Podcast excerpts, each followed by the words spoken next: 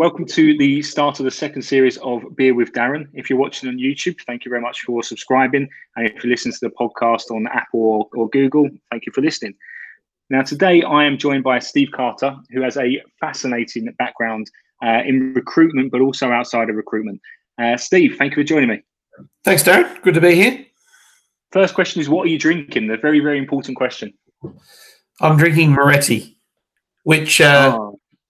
left behind by one of my posh kids. Definitely, being an Aussie, don't tell anyone in Australia. I'll lose my passport for drinking that. Well, on that subject, I have an Aussie friend, just a singular Aussie friend, and he lived in the UK for a little while, and he basically told me that Foster's is a sin. If you mention Foster's, is that something that's true? If you were drinking Foster's? True. You'll never find an Australian that drinks Foster's. We send it over here just for fun. Yeah, I don't know a single Australian. I don't think you can buy it in pubs. No? Oh, that's we send to England. I have noticed on their advert it says brewed in Europe in like really small letters at the bottom. Yeah, it does. They definitely brew more Foster's here than in Australia. Well, I don't know anyone that drinks it. So, well, I'm drinking Carlsberg, but a Danish Pilsner.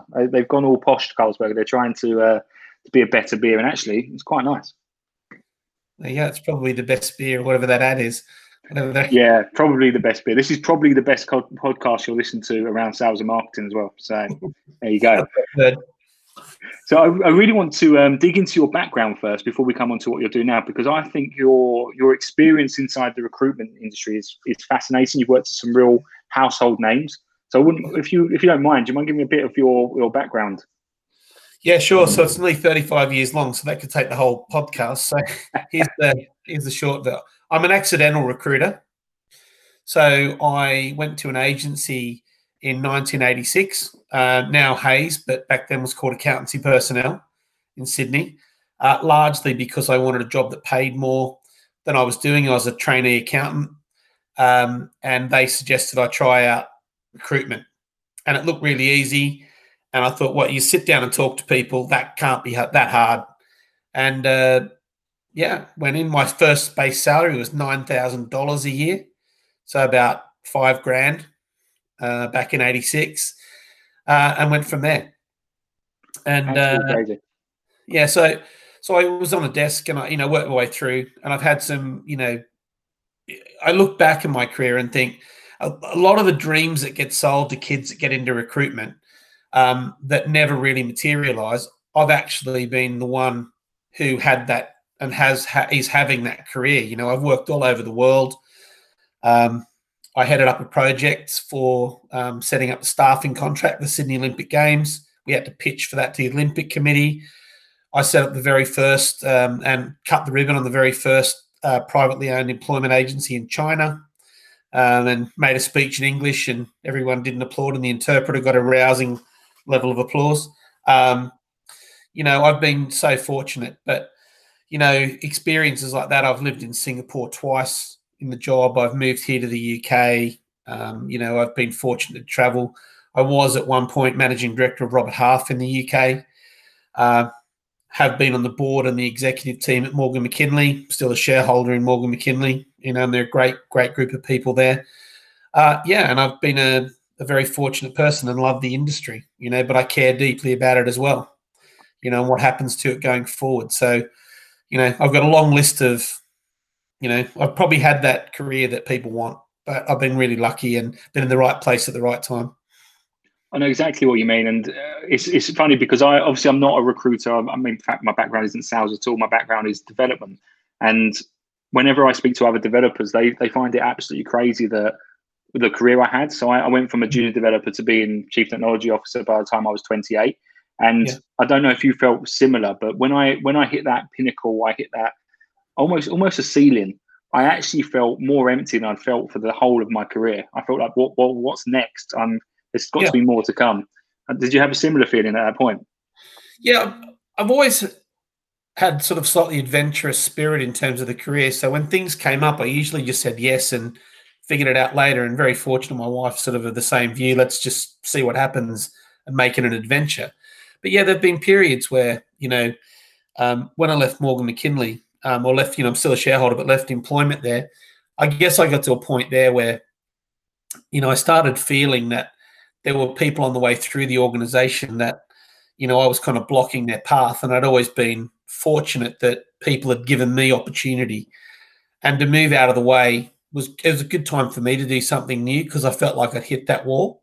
But also it was good because there were some really talented people that deserved an opportunity, and I was just in the way. And it's a strange feeling. Like, you think you're still good enough to play, but you also realize there's someone faster and better than you that wants your job. So, I'd rather step out than get pushed out. So yeah, I've been there before, but I'm curious, I'm always pushing new areas and trying to find new ways to do things. So that keeps me kind of, active, I guess, and interested, and, trying to keep me current.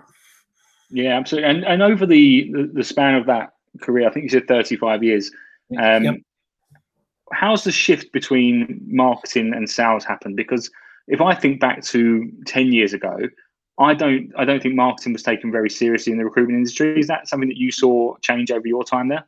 Oh yeah, hugely. And it's not a shock. It's just tied in heavily with things like social media, and the fact that your brand is visible, you need to be trusted, and people have the opportunity to assess your brand before they engage you in a sales process.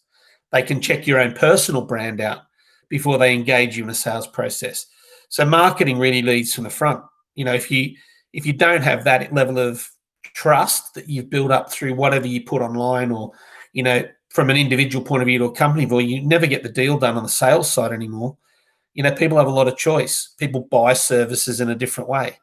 They buy stuff off Amazon, they buy stuff, Netflix, the world's changed completely, and therefore recruitment's no different, and a lot of people in recruitment, you always give me the excuse, it's recruitment, like we're different. But recruitment's part of a B2B, B2C sales supply chain, or, service supply chain. So your brand's absolutely critical. People need to trust you. They need to know what you're about. They can check you out before they ever speak to you.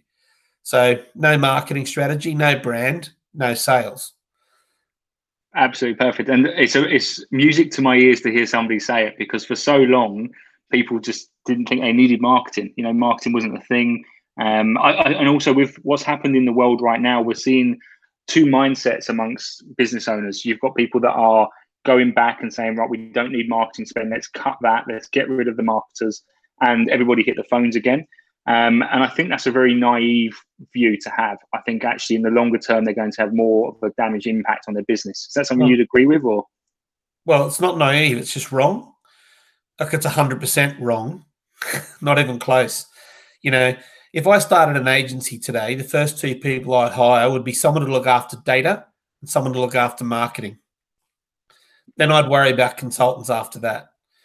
The second thing that's wrong with that attitude is that going backwards and just bashing the phone and trying to sell people things they don't want to buy in a market like this particularly, but even before lockdown, that's just the short road to failure. In the UK, there's an average of 7,000 startups in the industry a year, 80% failure rate. 80% of the businesses in the sector have less than 10 people. They never achieve scale. And that's because they just bash the phone. No strategy, no plan, no contemporary thinking. Like, people don't buy stuff that way. The agencies that do that don't understand buyer behavior and how people have changed the way they do things. And, it's usually middle-aged guys like me that run those businesses that are just grandparenting the knowledge that they got back in the 80s, and they just keep pushing it down line. But, Gen Z, 25% of the workforce of Generation Z. They don't even know a phone is a phone. They think a phone is a camera that's got a phone attached to it. So the idea that you can still sell the same way you did in 1990 in 2020 is ludicrous. Absolutely. And it's crazy.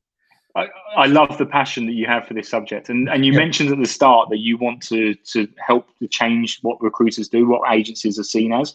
Do you mind talking me through what you're up to now? So I know you've got a fantastic past, but I think actually you've got a really interesting future as well.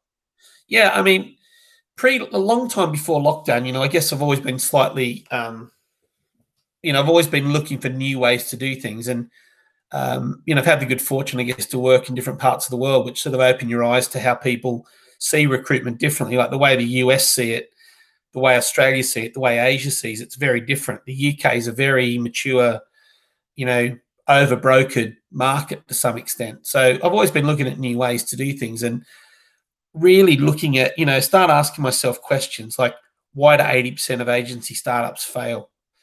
Why do we all sort of joke about the fact that recruitment's kind of got this, you know, slightly smelly reputation? Then started looking at why do certain companies stand out as employers of choice? You know, what's so good about Google and Netflix and Spotify and Unilever and all these amazing companies that people really want to work for? And why do recruitment companies have 30-40% attrition? And, you know, well, it just didn't make sense. So started doing a lot of research, and actually what I've been able to, what I'm heavily into at the moment is I've adapted Agile, which is, you know, you're an ex-techie. So, you know, Agile as a concept fits so well in recruitment. And I've started adapting Agile frameworks and actually dropping them into recruitment companies and getting away from a lot of the traditional stuff. Like commission is a non-runner for me. You know, it doesn't work. You know, it sounds better than it is. A few people get it. Most people don't. Average earnings in the UK last year in recruitment, not much over 40K. You know, so recruitment's a myth. Commission's a myth, sorry. It doesn't really work. You know, teams... people confuse team spirit with teamwork. You know, it's good to have a beer with a team, but they don't work together. They're all individuals. They'd rather lose business and share it with the guy at the next desk. You know, that sort of stuff's wrong. So Agile is something that I really believe strongly has a place in recruitment. And, you know, I'm on a bit of a run to try and help people adopt some more Agile-based frameworks that they can put in. So that's something I'm really keen on, and I think it's a way forward, you know, and again, I just don't – people get paid on outcomes. They should get paid on delivery of process. And a lot of those Agile principles really, really work. So, yeah, I'm quite excited about the impact that could have. Absolutely, and I'm a big fan of Agile. Every tech business I've ever overseen and Pager itself runs Agile.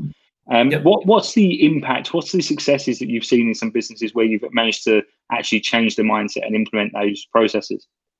Yeah, it's been interesting watching it evolve. So – Where you've got 360 and Agile in the same environment, in the same office space, you know, pre-lockdown and now post, you know, it's interesting that people in 360 kind of thought they were the A team and Agile were kind of the job fillers.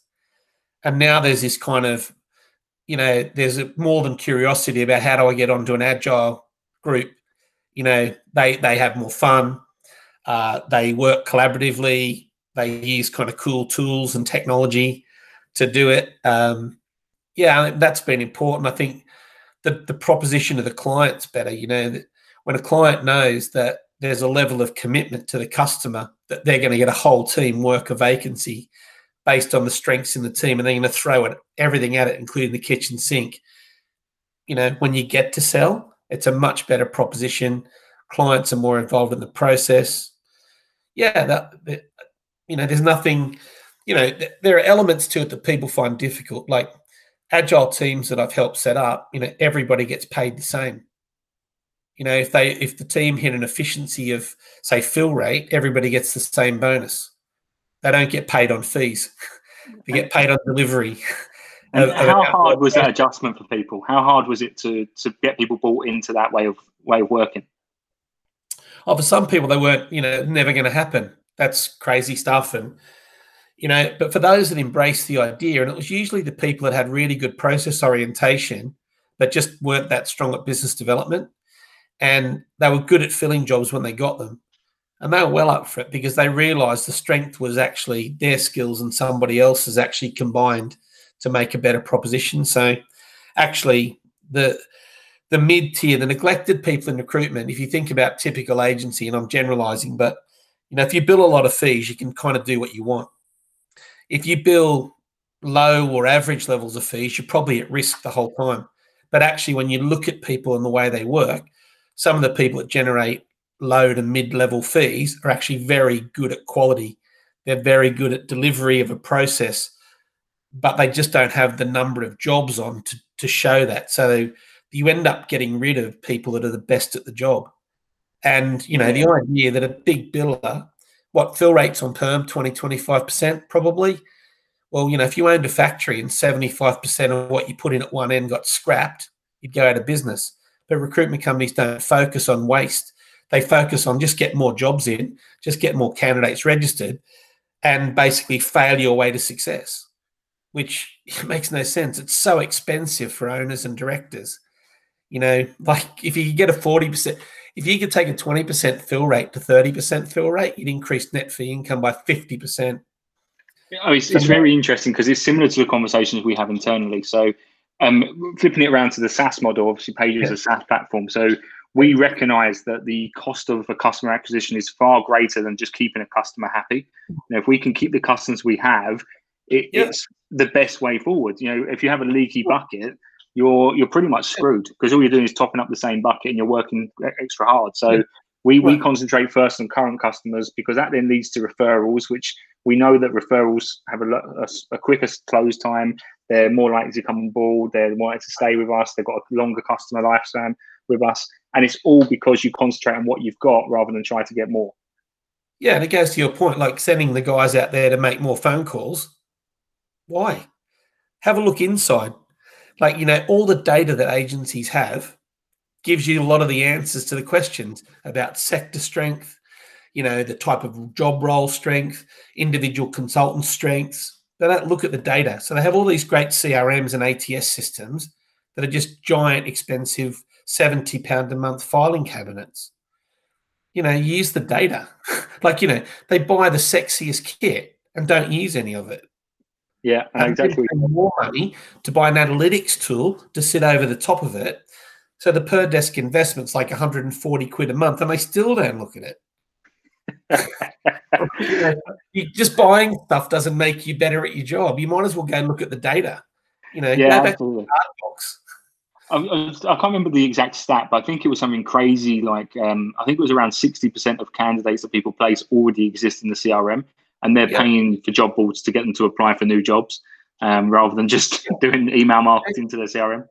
Yeah, I mean, again, because I sort of enjoy exposing some of the deficiencies, but that's a classic where, you know, you go and see how many times people register with an agency responding to an ad when they already had them. You know, it's almost every time. There's not many unique candidates. You know, and especially as we get more niche, and I think recruitment agencies are getting more and more niche to the point where you're no longer a tech recruiter, you're a Python recruiter, and you're no longer a Python recruiter, you're a data science Python recruiter. So I agree that the talent pool is limited, and you should be able to map your markets quite well and have them all in your database pretty quickly. Absolutely, and that's where you develop trusted insider status, because people aren't stupid, right? If you're a recruiter who's just a vulture hovering around the outside, they don't let you in the club. But if you become knowledgeable about a market, you become a trusted insider, you're welcome, because everybody needs a connection in recruitment sooner or later, whether it be to hire or whether it to be get a job. So you've got to earn the right, and that's where the brand comes in again. If you've got a brand where you push good content to the market individually or collectively as a company, where you're not all about recruitment all the time, but you're just helping improve the wider knowledge in the group, you'll get invited into the inner circle of that community and you'll become trusted, you know, and then you become really effective as a recruiter. You can't play the game from the dugout. You know, you've got to get in the game, and the way to do that's to be a specialist, be an expert. Absolutely. And if we just come back to the top biller. Now, the reason I want to come back to it is because every time I speak to a marketer inside a recruitment agency, the person they struggle most to get to buy into their marketing strategy, to actually share the content they're producing, the white papers, the salary surveys, the thing they're spending thousands and thousands of pounds on, is always the top biller. And it's a certain arrogance, I believe, where they're like, I don't need to do it because I'm the top biller. It's also very selfish, because I also believe as a top biller, it means you've been in the company probably some time. You've got the most connections on LinkedIn in your industry. And if you were to share something that your colleagues were recruiting for, the business could make more money. What advice do you have to A marketer on how to deal with that situation, but also to any CEOs that might be listening? Well, and I'm going to generalize here because there are some really high quality people that bill a lot of fees, you know, and they do it the right way and they're experts in their market. So I'm not mean, I don't mean those people, but I mean the kind of diva-like, you know, billers that they're the ones that cause the marketing people and the owners and directors a problem. And you either treat them like an outlier. And so if they don't want marketing, don't give them any. But don't stop giving that support to other people.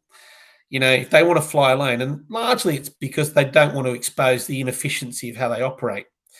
You know, they either have a major account that just keeps feeding them, or, you know, they might be good on the chat and they happen to, you know, have a really good network. But at the end of the day, I imagine when they dig in, they'll find a lot of waste.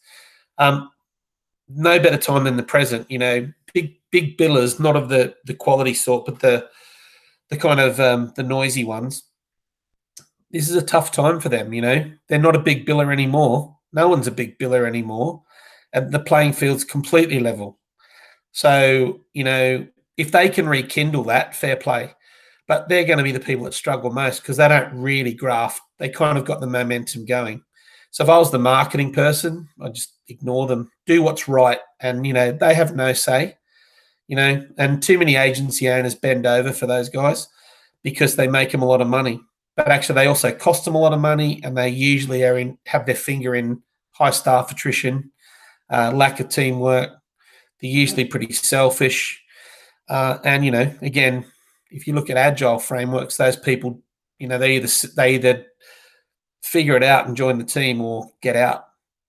So, you know, they're expensive to have. They just cost you more than they make you really when you look at it. And I know that's kind of the exaggerated example, but marketing people shouldn't be intimidated by recruiters. They're all part of the same team. They're all trying to get the same end game. They should all have a common purpose. It's not a game about one individual or two individuals. It's about the wider business. And if owners want to create shareholder value, then they need to get their head around that. One person, you should never build around a person, and that one person is not going to create shareholder value. Because if someone did come to buy their agency one day, they understand that's a one-off. They're looking at the mechanics of the wider business, you know, the meteor part. How does the whole thing move? Not to how do a couple of individuals make you money. They're not interested. So, yeah, ignore them. So for any CEOs listening, if you've got a couple of big billers, they're going to actually affect your exit strategy. So it's worth getting them on team and getting everyone working as a team. Yeah, they have to play the game like everybody else, you know, because you can't, like if you buy a company and that person's just a one-off outlier like that, well, you know, or two of them, they can leave you in a minute. So you don't count it. Like it's interesting revenue, but it's not what you're after. You're after the sustainability of the business. You know, absolutely. They're just passing through anyway, usually. Yeah, before they start their own agency, this is what we typically see, right? Yeah, yeah, and then they become one of the 7,000, you know, that start up every year. Yeah, it's a crazy life cycle, actually. And on the subject of how you'd improve an agency, something that's close to my heart, your heart, is diversity. Yeah. And if we're being honest, as an industry, recruitment can do a lot to improve. You know, putting it out there, we can definitely do a lot to improve. What are your thoughts on that? Obviously, I think it's improved a lot over the last 20 years anyway, but what have you seen and what's the journey you've been on? Well, it's interesting. You know, statistically, recruitment, you know, this is from an APSCO, and I can't give you the exact numbers, but from an APSCO report last year that, you know, our industry falls well behind acceptable standards on gender diversity at management and board level, just as an example. But back a couple of years ago, you know, as a person, I don't like inequality. I don't like people being treated unfairly, and very frustrated by the lack of diversity in recruitment, and try to speak to people I know that I really love, and they're good friends of mine that run businesses in recruitment, and suggested they look at different talent pools because everyone was complaining about they couldn't find staff, couldn't find consultants. And, you know, there's some very talented people out there, you know, for example, say with disability, that just didn't get a run. And anyway, I failed. So I decided to start a business with a Paralympian called Liz Johnson, who's a bit of a force of nature in her own right, gold medal in Beijing, and, you know, a very visible member of that community. And we started a business called The Ability People, or TAP as everyone calls it. And, you know, we started consulting into, we started off with recruitment companies because that's the industry I knew. And we got absolutely nowhere. Just, you know, it was... Oh, really? That's sad. Yeah, nowhere, yeah.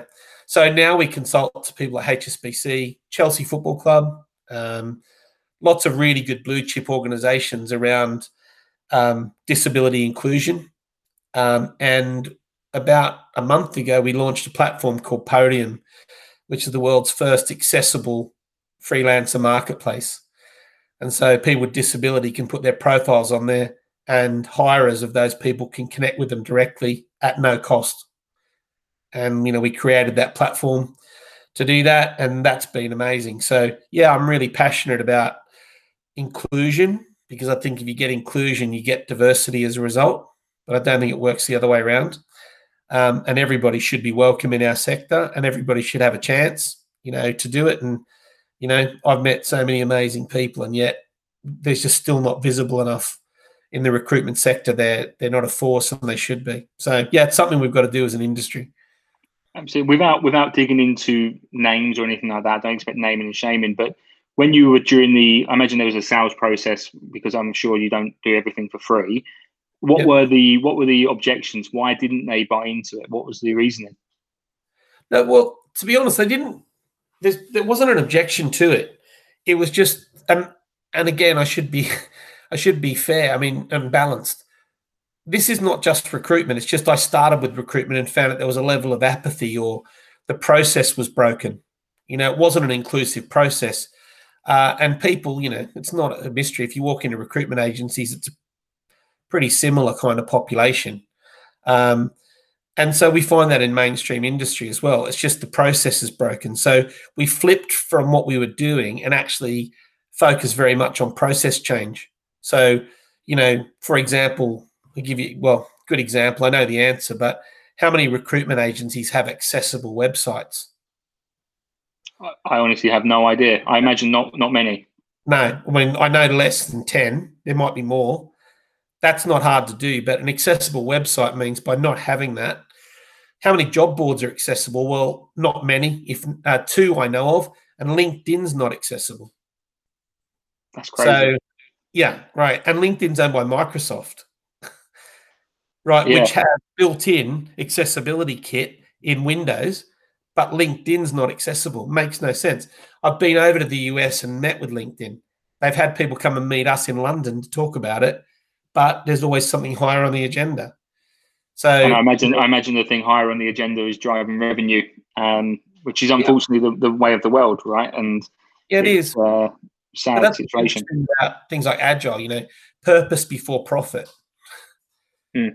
You know, if you have a purpose, you'll get the profit.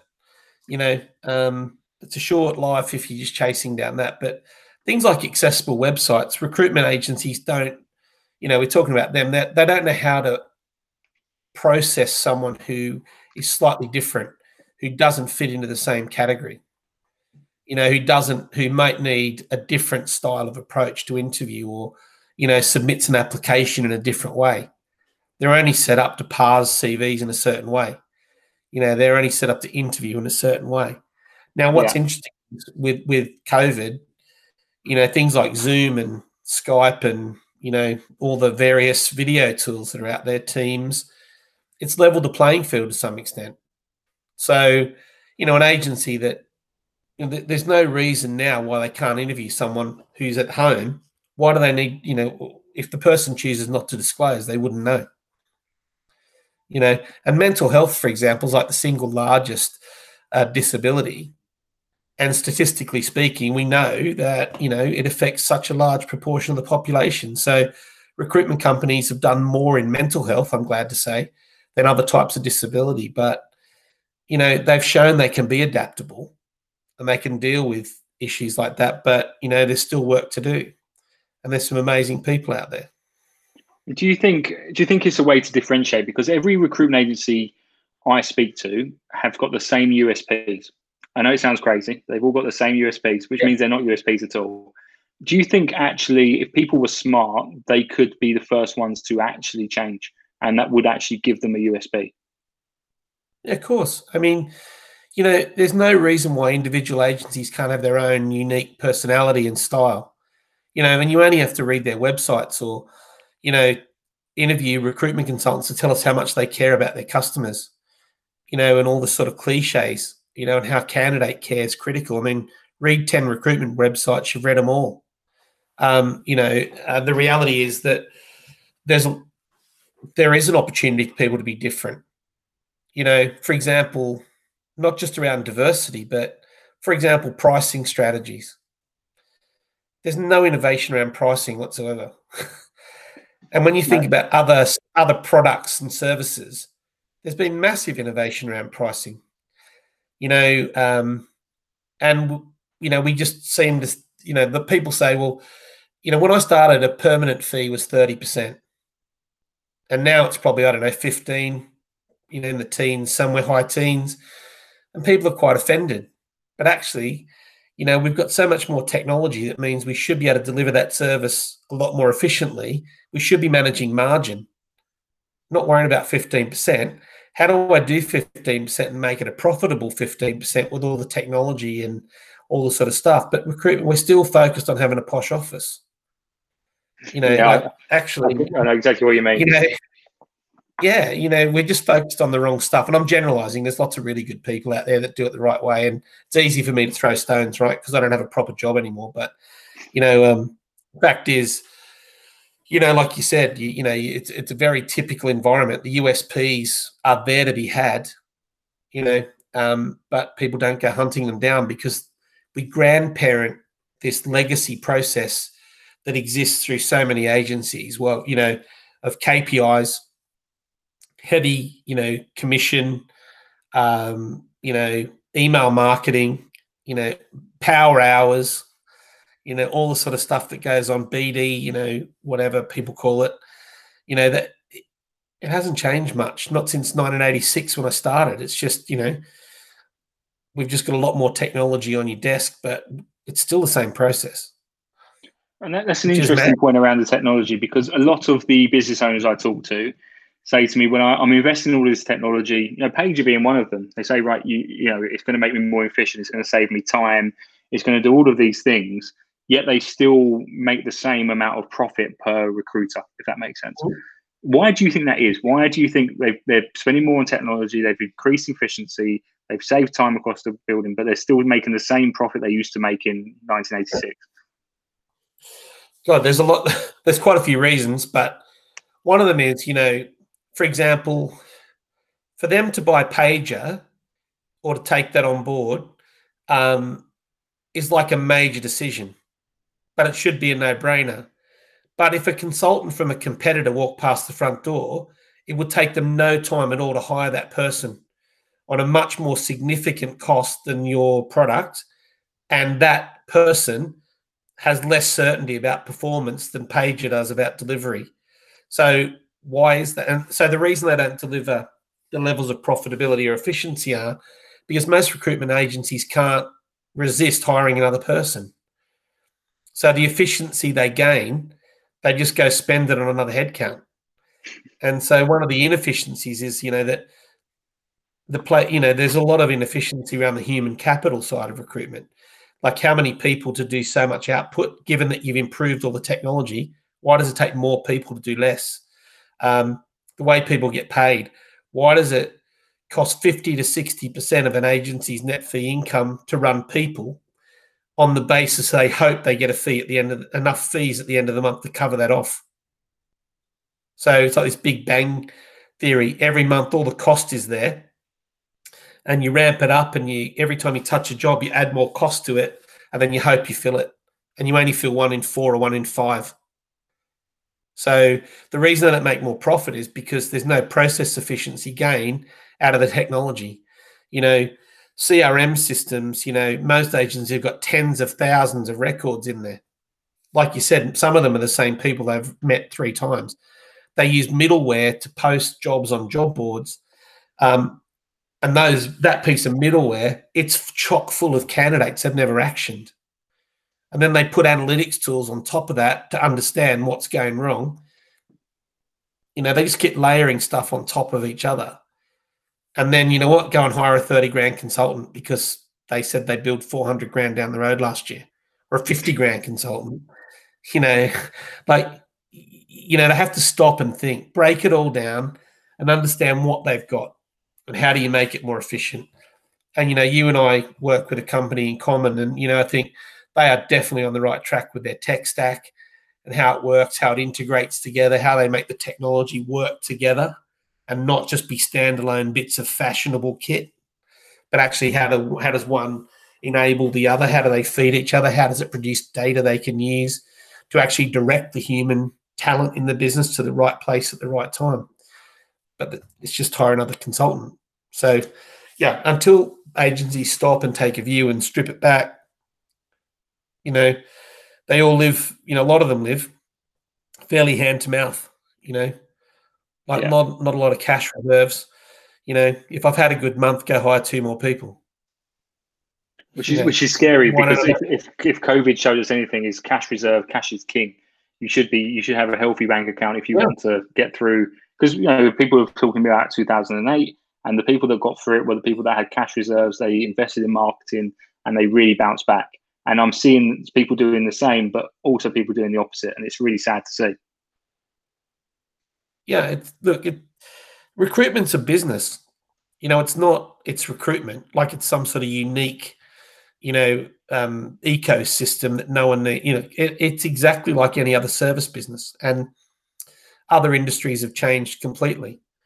You know, like I know it's not related, but, you know, Netflix started out as Love Film, didn't it? They used to post videos to you at your house, you know, and then ended up, you know, it all became this online, you know, streaming service. And, you know, okay, things evolve. I don't think recruitment's going to go to Netflix anytime soon. But, you know, when you buy all this technology, why did you buy it? What are you going to do with it? How do you sweat the asset? How do you get the most out of that technology? Because it's completely scalable. It's completely sustainable. It doesn't take a day off. It doesn't get sick. It doesn't get hangovers. It works as hard on a Sunday as it does on a Monday. You know, you got all these great CRM systems, CV parsing tools, you know, job posting portals, you got analytics tools. You know, people need to understand what they paid for, you know, and get it working, you know, not just sitting there. It's not decorative, you know. Yeah. Out of all of those tools, have you got a go-to, this is the tool you must have in recruitment, or does it depend on the business? It depends on the business because, you know, what I don't want to underestimate is the importance of the people as well. But, you know, I just think when you look at people's user proficiency around the technology, you know, and how they, you know, there's such a small percentage of the capacity of any CRM gets used. You know, most of them have really sophisticated marketing front ends where they can communicate with people pretty proactively, but not many people use it. So, you know, they all have pros and cons, you know. And by the way, I'm not saying this because you and I are quite new to each other, but the client that actually referred me to you, and I actually am a customer myself, you know, they're getting great success from Pager. So, you know, it's quite interesting, you know, that, you know, as a product relatively new to me, I'm hearing about it a lot. But, you know, there are other good things. You know, there are people that I, you know, I won't mention that certain systems I like that are CRMs because they're simple and they do exactly what they're meant to do. Seen some really new stuff coming out of the US as well. I try to keep up on some of the tech and some of the new stuff that uses AI and other stuff. It's frightening. You know, it's beyond what I've seen before. And I think some of that, you know, some of it front end, I must get, I don't know, 3-4 pitches a week. People want to talk to me about this new piece of technology that's going to change the world of recruitment. And I've stopped looking because some of them are really sexy front ends. Like a website looks, wow. And then you realize there's nothing behind it.